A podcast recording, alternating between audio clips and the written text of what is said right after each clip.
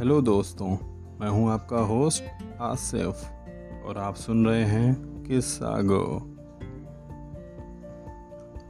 आज का किस्सा है एक ऐसे आदमी का जिसने अपनी जान तो बचा ली, लेकिन अपने एक हाथ से दूसरे हाथ को काट के खुद को पाँच दिन भूखा रखने के बाद एक हाथ से दूसरे हाथ को काटा और अपनी जान बचाई। जी हाँ सही सुना आपने। तो ये कहानी है एरन राल्स्टन नाम के एक शख्स की, जो कि कोलोराडो, अमेरिका का रहने वाला था।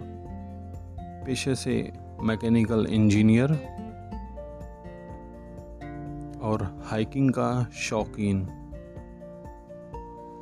हाइकिंग कहते हैं, एक तरीके का स्पोर्ट ही है ये।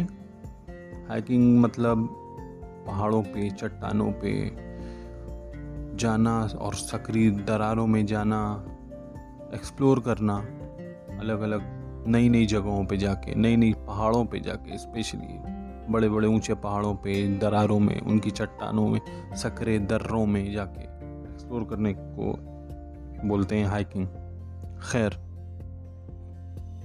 एरन राल्स्टन का ख्वाब था या उसका शौक कह लीजिए हाइकिंग था, लेकिन उसका ख्वाब था कि वो कोलोराडो की सारी तिरपनों चट्टानों, नहीं कहेंगे पहाड़ों को, तिरपनों पहाड़ों को पीक्स को वो बेसिकली फतेह करना चाहता था, सब पे हाइकिंग करना चाहता था वो। तो ये कहानी शुरू होती है 26 अप्रैल 2003 को।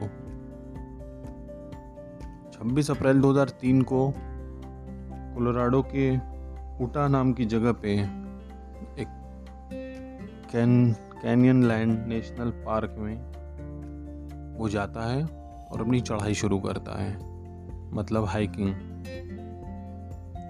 उसके पास एक बैग पैक होता है, जिसमें उसके कुछ ज़रूरी सामान होते हैं, जैसे climbing rope carabiner water bottle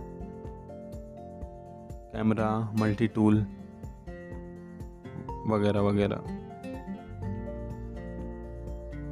चूँकि रालसन को लगता है कि, लगता क्या है, वो उसने ये सोचा था कि वो उस दिन चढ़ाई करने जाएगा, हाइकिंग करने जाएगा और उसी दिन वो वापस लौट आएगा तो इसलिए उसने कम सामान लिया और अपने दोस्तों को या फैमिली को इन्फॉर्म करना ज़रूरी नहीं समझा कि वो हाइकिंग के लिए जा रहा है। तो वो उन पहाड़ों से थोड़ा दूर पहले ही अपनी साइकिल को पार्क करता है और निकल पड़ता है पैदल। फिर काफ़ी आगे जाके उसे एक ऐसी ऊँचे पहाड़ पे एक ऐसी चट्टान सकरी सकरी, एक एक सकरा दर्रा दिखता है जहाँ से वो, उसको लगता है कि हाँ नीचे उतर के देखना चाहिए वहाँ पे क्या क्या है। थोड़ा एक्सप्लोर करना चाहता है। वो जगह काफ़ी गहरी होती है तो वहाँ पे वो उतरना शुरू करता है धीरे धीरे अपने टूल्स के हेल्प लेके वहाँ उतरता है वो। और जब वो थोड़ा नीचे पहुँचता है, लगभग साठ फीट नीचे तो अचानक से ही ऊपर से एक ऐसी चट्टान जो उस थोड़ा सा ऊपर ही वो एक दरार में फंसी हुई, उसी दरार में फंसी रहती है। वो नीचे, वो जब वो रलसन उतरता है तो वो चट्टान सरक जाती है, वहाँ से गिर पड़ती है और वो आके फंस जाती है। या कह सकते हैं, रालसन का हाथ फंस जाता है उस दरार की दीवार और वो जो चट्टान गिरती है उसके बीच में। उसका पूरा पंजा फंस चुका रहता है। अब वो वहाँ से काफ़ी आवाज़ भी देता है, चिल्लाता है कि कोई उसे बचा ले, कोई आके उसकी मदद कर ले। लेकिन वो काफ़ी गहरी दरार होती है। तो वहाँ पे उस दिन शायद कोई होता भी नहीं दूर दूर तक तो उसकी आवाज़ कोई नहीं सुन पाता है। वो वहीं फंसा रहता है। फिर दिन बीतता है, वो काफ़ी कोशिश करता है ख़ुद को निकालने की, वहाँ से खुद को अपने आप को बचा पाने की। कोशिश करता है वो। हर तरीके से कोशिश करता है, लेकिन नाकामयाब रहता है, क्योंकि पत्थर का, उस चट्टान का वज़न काफ़ी ज़्यादा रहता है और एक हाथ से हटा पाना उसको काफ़ी मुश्किल रहता है। ऐसा करते करते वो दिन बीतता है, वो रात बीतती है, फिर अगला दिन होता है, फिर वो कोशिश करता है, उदास रहता है, फिर कोशिश करता है, रात होती है, दिन होता है। ऐसा करते करते उसके पास कुछ उसके थोड़े बहुत खाने के सामान होते हैं, एक पानी की छोटी बोतल होती है, जो खाते खाते पीते पीते चार दिन गुजर जाते हैं उसी चट्टान में, उसी दरार में, उसी चट्टान में के सहारे फंसे हुए। ऐसा करते करते उसे चार दिन लगभग बीत जाते हैं। और उस, उसका जब वो चार दिन बीत जाता है, चार रातें बीत जाती हैं तो पाँचवें दिन उसको लगता है कि अब वो शायद नहीं बचेगा। तो फिर वो निकालता है अपना कैमरा और उससे रिकॉर्डिंग शुरू करता है वो। वो दिखाता है कि कहाँ फंसा हुआ है, कितनी उसने कोशिशें की हैं। उसके बाद अपनी फैमिली के लिए अपने दोस्तों के लिए गुड बाय मैसेजेस छोड़ता है वो रिकॉर्ड करता है सारी बातें, अपनी बताता है। फिर वो उन्हीं चट्टान की दीवारों पे कुछ लिखने लगता है पत्थरों से और कुछ लिखता है, कुछ उकेरता है कि कौन सा दिन है, कौन सी तारीख है, उसने कितनी ज़्यादा कोशिश की बचने की। लेकिन उसकी बॉडी भी डिहाइड्रेट हो चुकी होती है, कमज़ोरी आ चुकी होती है काफ़ी ज़्यादा, क्योंकि वो भूखा रहता है इतने दिन से। तो अब वो सोचता है कि वो तो आज आखिरी की रात है, अब जो भी उसके दिमाग में है, वो जो भी कर सकता है, बस यही कर सकता है कि अपने लोगों के लिए वो मैसेज छोड़ दे कि अगर कोई वहाँ आए तो उसको देखे तो उसको वो कैमरा मिले तो उसके लोगों को पता चल सके कि वो कहाँ फंसा और उसने काफ़ी एफर्ट किया, लेकिन नाकामयाब रहा। उसको ऐसा लगता है कि अब वो नहीं बचेगा। फिर वो रात हो जाती है, फिर अगली सुबह उसकी आँख खुलती है। सुबह में वो काफ़ी ज़्यादा सरप्राइज़ रहता है कि वो कैसे ज़िंदा है। आखिर क्या वजह थी? फिर धीरे धीरे करके वो पुरानी चीज़ों को रिकॉल करता है। री विजुलाइज करता है सारी बातें और इमेजिन करता इमेजिन तो नहीं विजुलाइज करता है वो कि क्या क्या हुआ है उसके साथ। मेमोराइ फिर से याद करता है सारी चीज़ों को, अपनी फैमिलीज़ को, अपने फ्रेंड्स को, लोगों के साथ जो इतने खुशनुमा पल, अच्छे यादें जो बिताई थी, वो कैसे उनको छोड़ सकता है। ये सारी चीज़ों को याद करते करते फिर वो एक बार और से कोशिश करता है कि नहीं, एक आखिरी अटेम्प्ट करता हूँ, आखिरी प्रयास करता हूँ, पूरी जी चाँद से कोशिश करता हूँ, बचने की।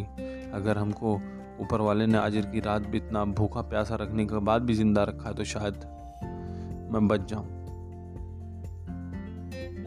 उसके पास एक मल्टी टूल होता है, वो उसको निकालता है, वो अपने हाथों को काटने की कोशिश पहले भी करता है, लेकिन वो उसमें नाकामयाब रहता है। फिर वो दूसरा तरीका अपनाता है। इस बार वो अपने हाथों को को एक झटके से, पूरी बॉडी के ज़ोर से, पूरी बॉडी की ताकत लगा के वो अपने हाथों को झटका देता है कि उसके हाथों की हड्डियाँ टूट जाएँ। और ऐसा ही होता है। एक आवाज़ के साथ उसके हाथों की हड्डियाँ टूट जाती हैं। फिर वो उसी मल्टी टूल को निकालता है और उससे वो धीरे धीरे करके अपने हाथ के चमड़े स्किन को, उसके मसल्स को काटने लगता है। काटते काटते काफ़ी मुश्किल होती है, लेकिन वो काट लेता है खुद से, अपने आप को बचाने के लिए। क्योंकि उसके अंदर अचानक से इतना विल पावर आ जाता है, पूरी कोशिश करके वो जी जान लगा के काटता है उसको, अपने हाथों को। और वो उसमें कामयाब भी रहता है। फिर वो पैंसठ फुट ऊँची चट्टान के ऊपर चढ़ता है उस दरार में से। हालाँकि उसे उम्मीद नहीं थी कि वो ऊपर पहुँच जाएगा तो भी अपनी साइकिल तक पहुँच पाएगा नहीं, या अपने उस कटे हाथ के साथ वो आगे हॉस्पिटल कैसे पहुंचेगा, क्या होगा, उसे कुछ अंदाज़ा नहीं रहता है। वो सिर्फ़ ये कोशिश करता है कि वो उस जगह से निकल जाए, और वो वहाँ से निकल जाता है। किस्मत भी उसका साथ पूरी तरीके से देती है। कहावत है ना कोशिश करने वालों की कभी हार नहीं होती। तो उसकी किस्मत अच्छी थी, वहाँ पे एक फैमिली आई हुई थी पिकनिक के लिए। वो उसे देख लेती है और वो उसको लेके चली जाती है। इस तरीके से एरन राल्सन की जान बचती है। फिर एरन लार्सन जब सही हो जाता है तो एक एक करके वो सारी पहाड़ियों को, कोलोराडो की तिरपनों पहाड़ियाँ, जिन पे वो हाइकिंग करना चाहता था, जिनको वो फतेह करना चाहता था एक एक करके वो पूरा करता है और अपने उस ख्वाब को पूरा करता है जो उसने बहुत पहले देखा था, जिसकी वजह से उसे अपने हाथ को गंवाना पड़ा था। फिर कहीं पे इंटरव्यू में कहता है वो कि उसने अपना हाथ नहीं खोया है। उसने अपना हाथ नहीं खोया है जबकि उसने अपनी ज़िंदगी को वापस पाया है। तो ये आज की कहानी थी, आज का किस्सा था एरन लाल राल्सन का। मुझे उम्मीद है कि आपको ये पसंद आया होगा और आगे भी आऊँगा किसी और ज़बरदस्त इंसान, ज़बरदस्त शख्सियत के किसी किस्से के साथ। एक नई कहानी लेके।